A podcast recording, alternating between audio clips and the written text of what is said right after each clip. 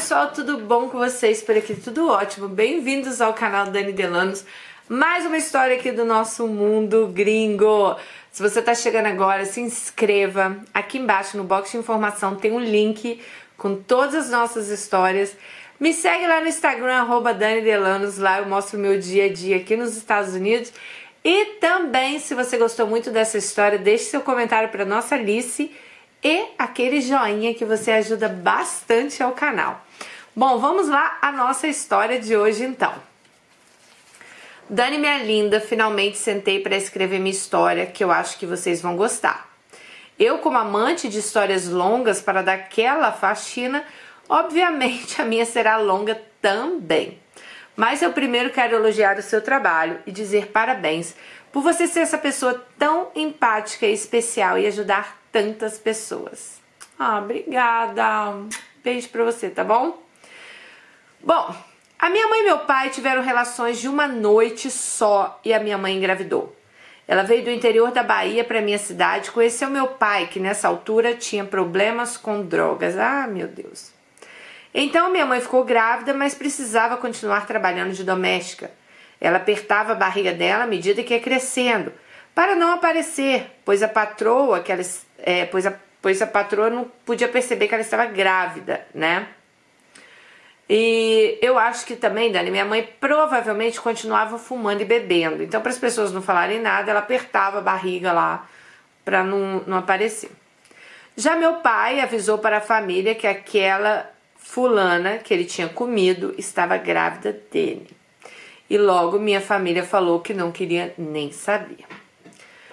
Bom, então, quando eu nasci, minha mãe já estava pronta para me dar para a enfermeira quando a minha tia e a prima dela foram me visitar no hospital e ficaram apaixonadas por aquele bebezinho fofinho e voltaram para pedir meus avós para ficarem comigo.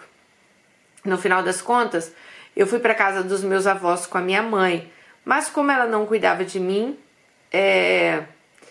ela saía, me deixava toda suja, meus avós mandaram ela embora e disseram que iam ficar comigo. Assim, minha mãe foi embora quando eu tinha 15 dias de vida. Tenho que dizer que na casa dos meus avós, eles tinham uma vida totalmente desestabilizada. Apesar deles terem condições, eles eram de classe média baixa. Meu avô bebia e batia na minha avó. Meu pai usava drogas desde os 13 anos e já dava muito trabalho. Então eles não estavam preparados para um bebê que apareceu do nada mas mesmo assim cuidaram de mim do jeito que deu.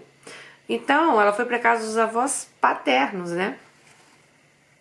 Assim eu fui passando de família em família. Fiquei anos morando com, a, com uma família testemunha de Jeová, que era sobrinha da minha avó. Aquilo me machucou muito como criança, pois de um dia para o outro eu fui colocada numa religião sem eu ter a opção de escolher. Eu tinha que acordar cedo, pregar, orar, deve ser, né? Não podia mais vestir as roupas que eu gostava, não podia mais ir em festa de aniversário. Aos poucos eu fui sendo moldada na religião.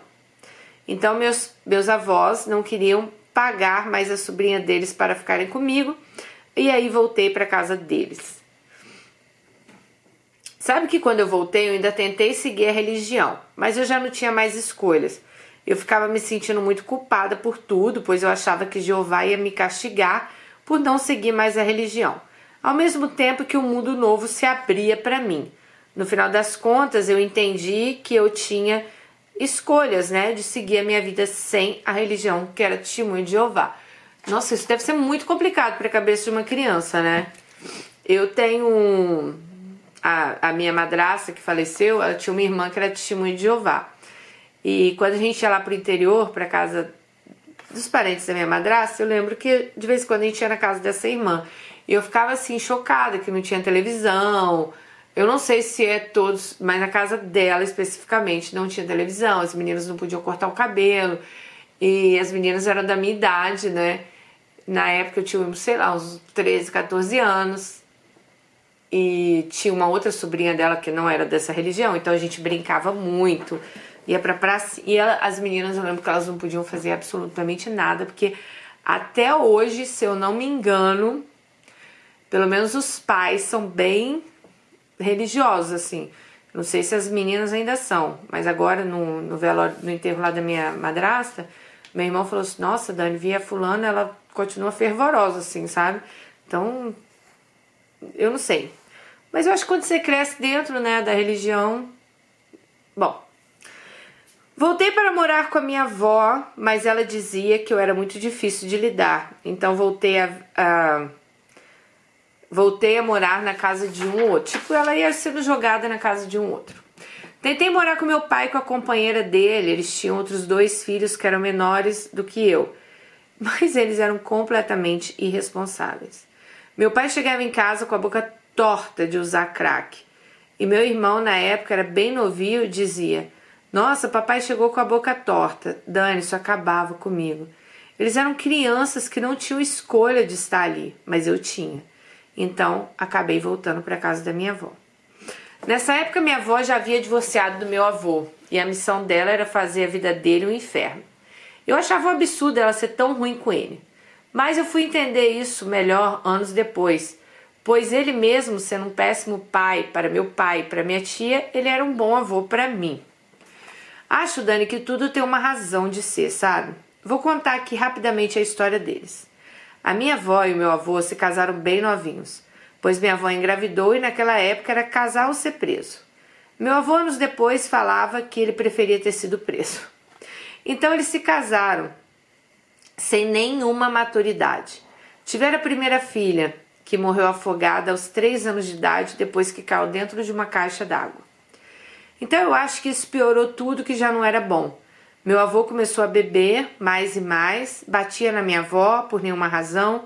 Meu pai, vendo aquilo, se afundou nas drogas cada vez mais. A minha tia foi forte e não caiu nisso, mas isso foi piorando tudo naquele ambiente. Meu avô era taxista, minha avó era artesã. Minha avó fez até a quarta série, meu avô fez até a primeira série. Eles diziam aos, aos filhos que estudar era bobagem e que eles deveriam trabalhar. Ou seja, nem eles, nem meu pai, nem minha tia estudaram para ter uma qualificação.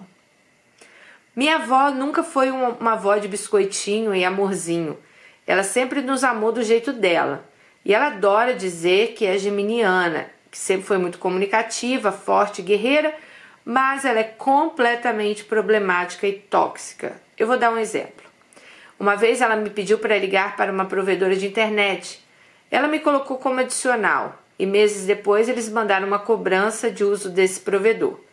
E ela ligou para eles dizendo que não tinha feito contrato nenhum. E eles, por alguma razão, citaram meu nome. Provavelmente fui eu que havia ajudado ela a fazer isso, mas foi totalmente a pedido dela. Quando eles disseram meu nome, ela me acusou de ter roubado ela. Ela disse que eu peguei um cheque que ela me deu para pagar o cursinho do vestibular. Ela disse que eu clonei o cartão dela. Logo eu, Dani, que eu nunca roubei nenhum chocolate das lojas americanas. E nunca roubei nada na minha vida. Sempre fui muito justa e correta, coisas que meu avô me ensinou. Gente, roubaria um chocolate da loja americana eu não sei hoje em dia, mas antigamente, eu lembro até na nossa época de escola, assim, eu, eu estudava numa escola que era, tinha uma loja americana perto, né? Tinha, eu lembro que tinha um negócio assim, ó, um balcão, ficava as balas, chocolate, tudo ali. E tinha gente que pegava mesmo, sabe? Comia. Eu acho que é isso que ela tá falando. Bom, a minha avó falar que eu, a todos que eu roubei ela, inclusive ao gerente do banco, me machucou muito. Pois eu sabia que não era verdade. Eu fiquei muito tempo sem conversar com ela e com os olhares de toda a família desconfiados de mim. Eu me lembro também dela reclamando muito que eu era muito vaidosa com meu cabelo e eu gastava muito tempo em produtos e que um dia ela ia cortar meu cabelo igual o Joãozinho, igual dela. Então, uma noite eu estava de trança, ela foi no meu quarto com uma tesoura e ela tentou cortar meu cabelo. Eu saí correndo e me escondi. Outra vez, quando eu tinha sete anos, ela fez uma festa de aniversário para mim de princesa na casa dela. Mas nessa época eu morava com a família Testemunho de Jeová e na religião não era permitido aniversário, ela disse. Então nessa festa eu estava atormentada, pois eu sabia que Jeová estava triste comigo por eu estar fazendo uma festa de aniversário. Olha a cabeça, gente. Isso ela tinha sete anos. Ela é criada numa casa de testemunha de Jeová. A avó faz uma fé. Não, cara, deve ser muito assim, eu nunca passei por isso, mas deve ser uma briga assim dentro do, de você mesmo, né?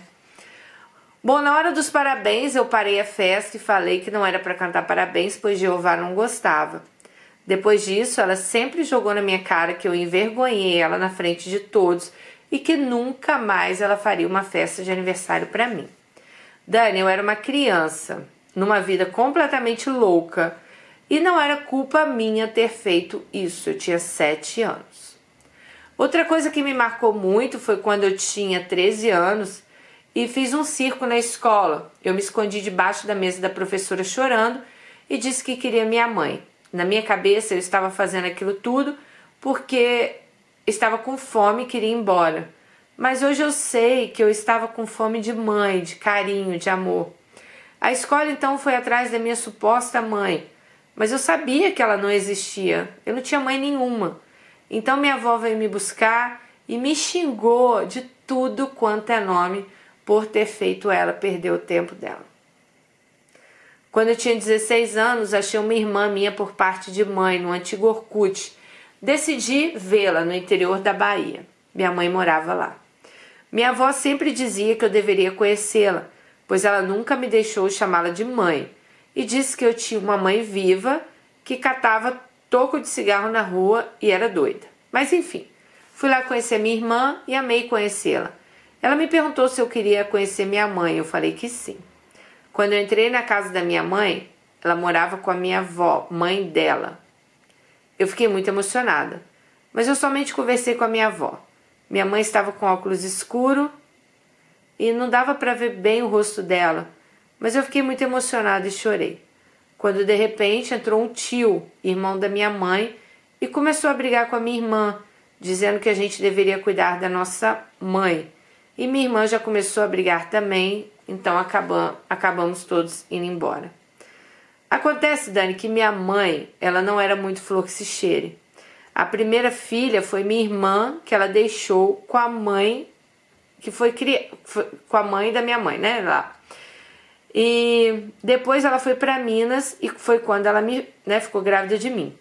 Depois ela foi para Salvador e teve o meu irmão, que de nós três foi o menos sortudo, acabou no caminho errado das drogas. Ou seja, a minha mãe ela abandonou os três filhos. Mas não é por isso que ela não é fluxicheire, não. Dani, hoje eu percebo que o melhor que ela fez por mim foi ter me deixado com meus avós paternos. E eu entendo que talvez ela teve uma depressão pós-parto nessas gravidez. É, sei lá, ela não queria criar esses filhos, né? Ela não tinha nenhuma condição mental nem financeira para isso. Eu não tenho raiva nenhuma dela hoje, mas minha irmã conta que ela batia na minha avó já falecida e outras coisas que me levam a crer que ela era uma péssima pessoa. Voltando à minha vida, eu fui uma adolescente que respondia a meus avós, a minha tia, ao meu pai, mas eu desde muito cedo pensei, eu não vou ser igual a eles. Eu nunca fui de beber álcool, nunca, eu já experimentei maconha quando eu já estava bem mais velha e detestei. Ou seja, eles diziam que eu ia ser uma bêbada igual minha mãe ou drogada igual meu pai, mas eu não dei esse gostinho para eles. Ao mesmo tempo que essa família cuidava de mim, eles me faziam também muito mal. Minha avó e minha tia faziam muito bullying comigo. Me diziam coisas horríveis, como: a gente se arrepende de ter te adotado. Quando você era criança, você era muito inteligente, agora você ficou burra. Você tem sangue de baiana, por isso que você é preguiçosa. Aí ela diz: Dani, como se isso fosse uma ofensa, né? Vamos te devolver para sua mãe e outras coisas horríveis que me machucavam muito, pois as pessoas que deveriam me dar amor me davam ódio. Um dia eu tomei chumbinho, pois eu já não queria mais viver. Tomei uma surra enorme. Mesmo nessa vida tão complicada, meu avô, já separado da minha avó há muitos anos, ele me dava dinheiro e me ajudava muito. Minha tia e meu pai sempre disseram que ele me mimava muito não sei se ele viu em mim a filha que ele perdeu, mas a verdade é que ele deu tudo para mim que ele não deu para os próprios filhos. Eu me mudei e comecei a morar com ele, Mas como todo adolescente teimoso e chato, a gente se desentendia com frequência, pois eu era teimosa e queria tudo para ontem. Mas com certeza minha vida foi bem melhor lá. Mesmo assim, eu mudava sempre. Sempre que alguém cansava de mim, eu ia para casa de outra pessoa. Foi quando, depois de fazer um ano de cursinho pré-vestibular, eu consegui entrar na UFMG, uma faculdade federal famosa, e foi ali que a minha vida mudou. Eu sempre fui em alguns psicólogos desde pequena, mas quando eu estava no cursinho, eu comecei a fazer terapia com uma pessoa que seria muito importante na minha vida. Eu sabia que eu não queria acabar com a minha família. Eu queria lutar e ter um futuro melhor para mim. E com a ajuda da terapia, eu fui aos poucos entendendo a situação da minha família. Sabia que eu não queria acabar com a minha família. Eu queria lutar para ter um futuro melhor para mim mesma. E com a ajuda da terapia, eu fui aos poucos entendendo a situação da minha família. Bom, o avô dela, gente, acabou tendo cirrose, né, que se transformou num câncer. As coisas foram ficando difíceis. Eu sempre dava um jeito de ficar com ele no hospital e ele tinha muita esperança que ele ia sair dali. Foi quando um dia o médico me disse que não era mais possível fazer nada mas eles não iam contar para ele. Foi quando eu vi que meu mundo ia virar de cabeça para baixo, pois meu avô era o único que ainda tinha um certo cuidado por mim. Cuidava de mim, comprava meu material da faculdade, me apoiava a estudar. Ele entrou em estado terminal e aquilo foi momentos muito difíceis para todos. Eu vi ali meu avô, que sempre foi tão independente, tendo que ser tratado como um bebê. E eu sabia que para ele aquilo era pior. Mas o dia que foi pior para mim foi quando ele não me reconheceu. Ele achou que eu fosse outra pessoa. Essa época eu estava indo muito na academia para tentar ficar longe daquilo e esquecer um pouco essa história. Acho que foi a única vez que eu fiquei magra na vida. Mas quem me via sorrindo nem imaginava, né, é, que estava acontecendo na minha vida. Bom, sabe a minha avó que eles eram separados e ela fazia o um inferno na vida dele. Quando ele estava quase morrendo, ela chamou um tabelião para que eles se casassem novamente. Ela disse ao meu avô que ia me dar o dinheiro da aposentadoria dele, que era um salário. Ele nem conseguia assinar o papel. Ele assinou com o dedo. Eu nunca vi nem o cheiro desse dinheiro. Mas acho que para mim é, foi uma vitória. Depois de tudo que ela, para ela, né? Depois de tudo que ela passou por ele. Então ela, dizer, ela quer dizer o quê? Que a avó, né, viu isso como uma vitória, né? Depois de tudo que passou, ia receber lá pelo menos a pensão lá. Bom, quando ele morreu, eu voltei a viver com a minha família. Deixa eu explicar como era. Nessa época, minha avó vivia sozinha na casa dela. O meu pai vivia num barraco dos fundos, a minha tia numa casa em cima, tudo no mesmo lote. Eu morava num quartinho com banheiro no lote também de uma forma quase independente.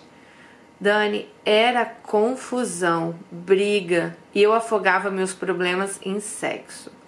Eu pedi minha virgindade com 13 anos. Na verdade, foi um estupro. Eu comecei desde cedo a usar o sexo como forma para ter um pouco de atenção. Eu achava o máximo ter vários parceiros. Então, eu me encontrava com caras da internet e muitas vezes chamava para minha casa. Com isso, eu me coloquei em situação de abuso e de risco, e aquilo me dava um tipo de satisfação e adrenalina que eu não sei explicar. Eu não conseguia mais esses caras, mesmo que eles quisessem algo sério comigo. Eu simplesmente não sabia como amar e ser amada. Hoje eu entendo que eu estava perdida e achando que eu só tinha um corpo a oferecer, sendo que eu era muito mais do que isso, né? Então, é... Com muita psicanálise e trabalho, eu comecei a ter relacionamentos saudáveis e mais duradouros. E muitas vezes que a família dos meus namorados me acolhiam de uma maneira que eu nunca havia visto.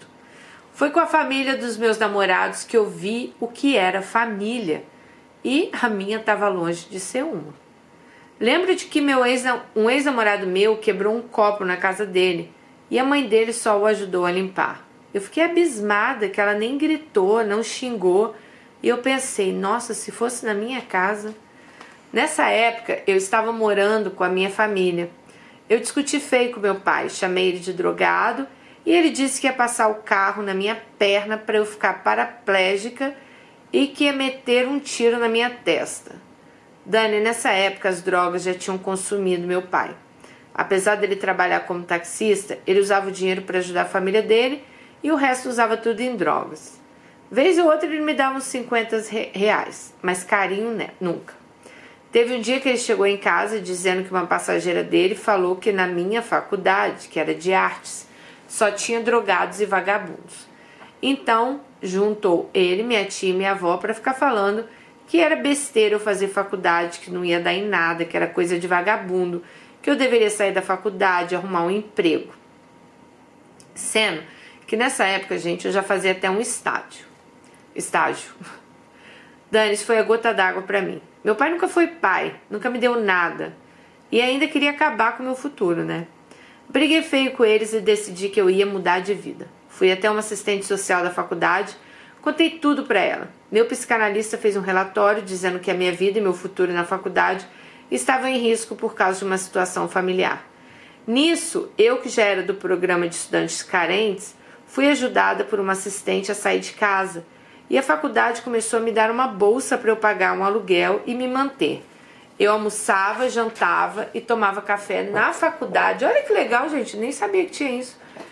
É, sem pagar nada, além de ter acesso médico e ganhar essa bolsa, né? Até uma bolsa de óculos, ela falou que ela tinha que usar óculos, ela ganhou. Dani, minha vida mudou completamente. Eu pude focar no meu futuro, eu já desenhava, comecei a postar tirias e quadrinhos na internet contando sobre a minha vida de uma maneira poética, e aquilo era meu alívio para tudo que eu vivi de ruim. Eu percebia que muitas pessoas passavam pelos mesmos problemas que eu, e quando eu desenhava sobre isso, eu postava na internet, eu ajudava essas pessoas. Com apenas três anos, eu já tinha 300 mil seguidores na minha página do Facebook e lancei meu primeiro. Ah, gente, fiquei até arrepiada. No dia do lançamento tinha uma fila muito grande e o pessoal da minha família perguntou se eles tinham acesso VIP para a fila de autógrafos. Eu falei que não, que era para eles esperarem como todos. Meu pai foi. Ai, fiquei emocionada, tadinho. Nossa. Meu pai foi, chorou muito. Sabe, Dani, eu tenho dó dele. Aquele dia eu acho que ele chorou.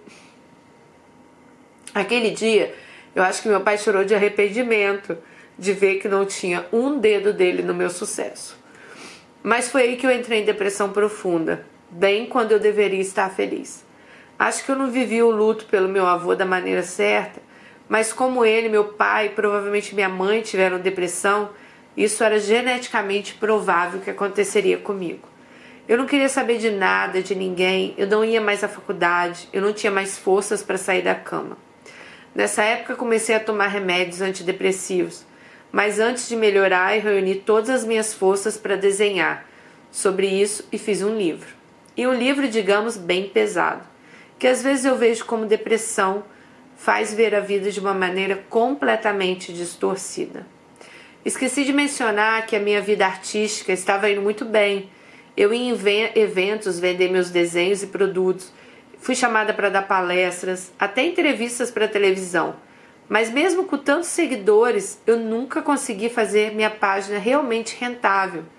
Eu era uma artista, eu não tinha noção nenhuma de negócios e nenhum controle. Quando surgia um dinheiro, pois eu não tinha as coisas, é, eu acabava gastando, né?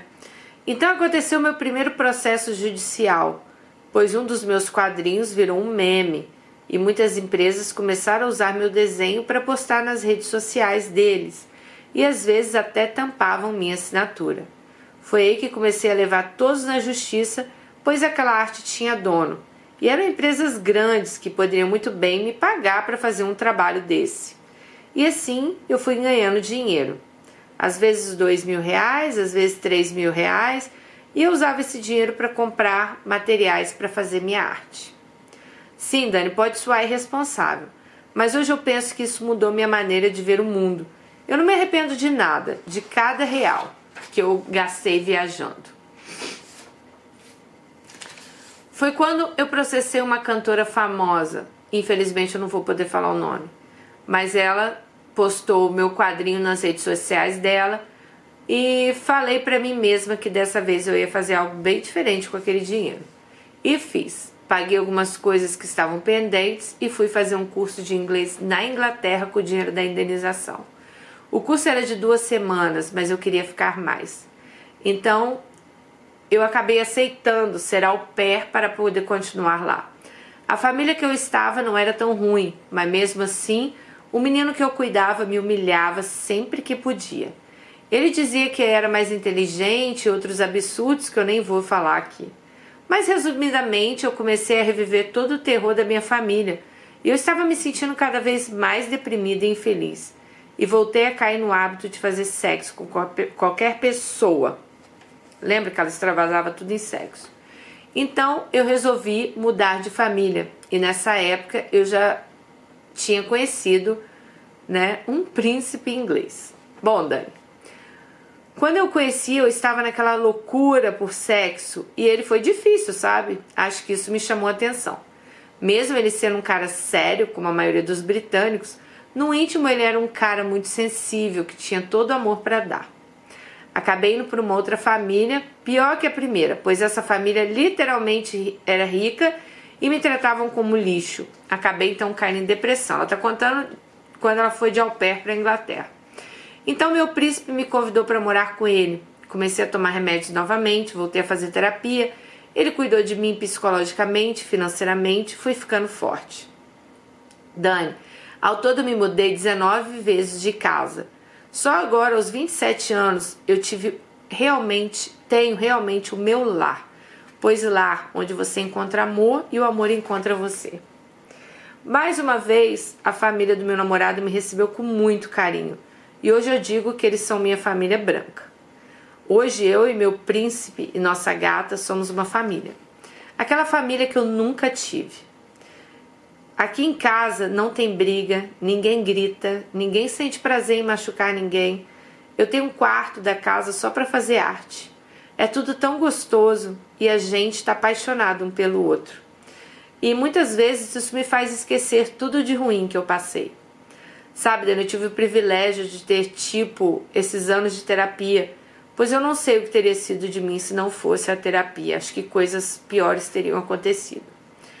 Hoje eu não sou revoltada com nada, pois eu sei que todos têm sua razão. Tudo tem uma explicação, sabe? Eu acho que no fim das contas a gente precisa é, ter empatia para entender o motivo das maldades dos outros mas também temos que aprender a dizer um basta para nos defender. Esse não é um final feliz, pois ele ainda não chegou no final, mas hoje eu sinto que eu conquistei tudo o que eu queria na vida: uma vida estável, um relacionamento saudável, uma visão de um futuro. Pois eu tenho que confessar que durante muitos anos eu senti que tanto faz eu estar viva ou não. E hoje eu quero sim, quero muito viver, pois eu tenho um futuro lindo me esperando. Ah, gente. Vocês me fazem chorar. Ai, Alice, que história, amiga.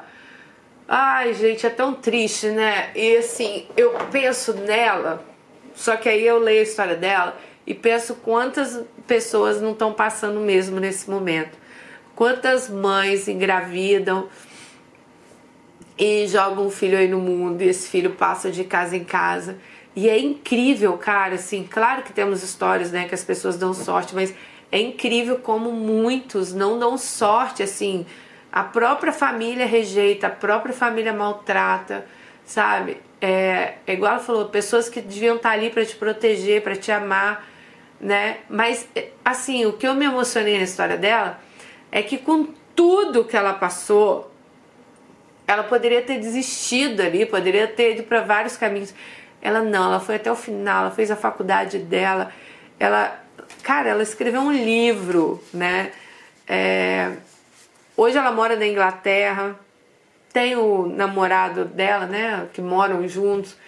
E é bem isso, sabe, gente? Porque quando você vem de um lar desestabilizado, você se acostuma tanto com aquilo que ele passa a ser uma coisa normal, sabe? Então, assim, às vezes a gente tem meninas que a gente lê aqui e a gente fica pensando, meu Deus, como elas conseguiram ficar nesse, né, nisso, nesse lar, nessa vida.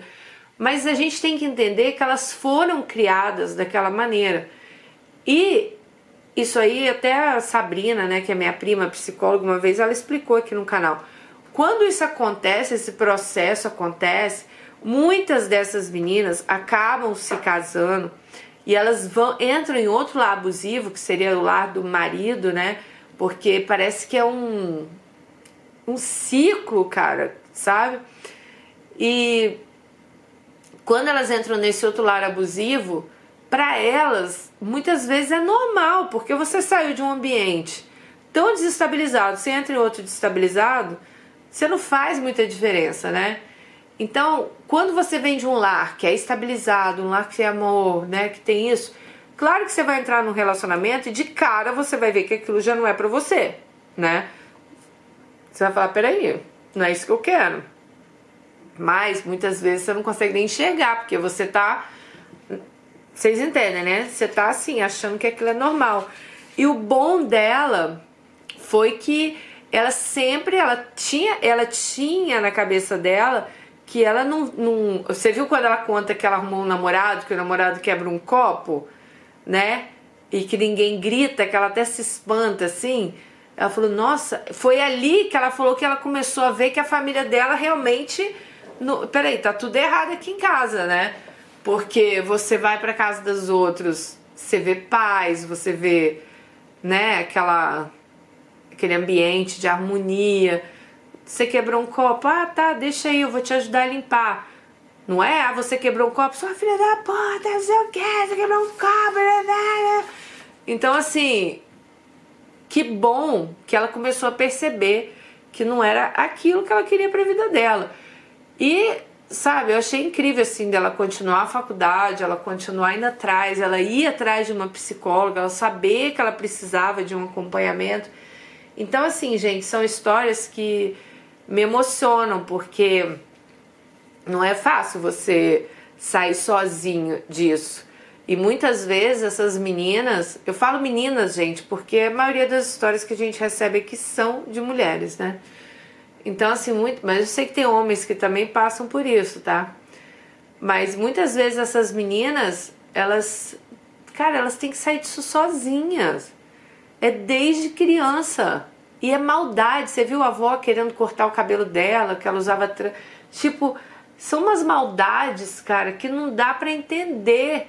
Por quê? Por que fazer né, isso com uma criança? Por que ter essa maldade? Por que querer cortar lá o cabelo da menina? Deixa a menina quieta, em paz. É, é umas coisas assim, sabe? Que. Muito louca. É triste. Mas é isso, espero que vocês tenham aproveitado bastante assim essa história, que ela abre bem assim, se você tá passando, se você tá num lar desse, se você por acaso tem alguma coisa em comum com a nossa Alice, tenha certeza que você pode sair disso, mas é, é o que eu sempre falo, cara, não tem jeito. A gente sempre pode sair de uma situação. O problema é que é a gente que tem que sair dessa situação, a gente que tem que fazer por onde. Então a gente que tem que correr atrás, a gente que tem que mudar as coisas. Nem sempre é fácil, eu sei, tá? Nem sempre é fácil. É difícil. A gente, né, tomar o primeiro passo é muito difícil. Continuar é muito difícil também, porque vão vir várias coisas no caminho.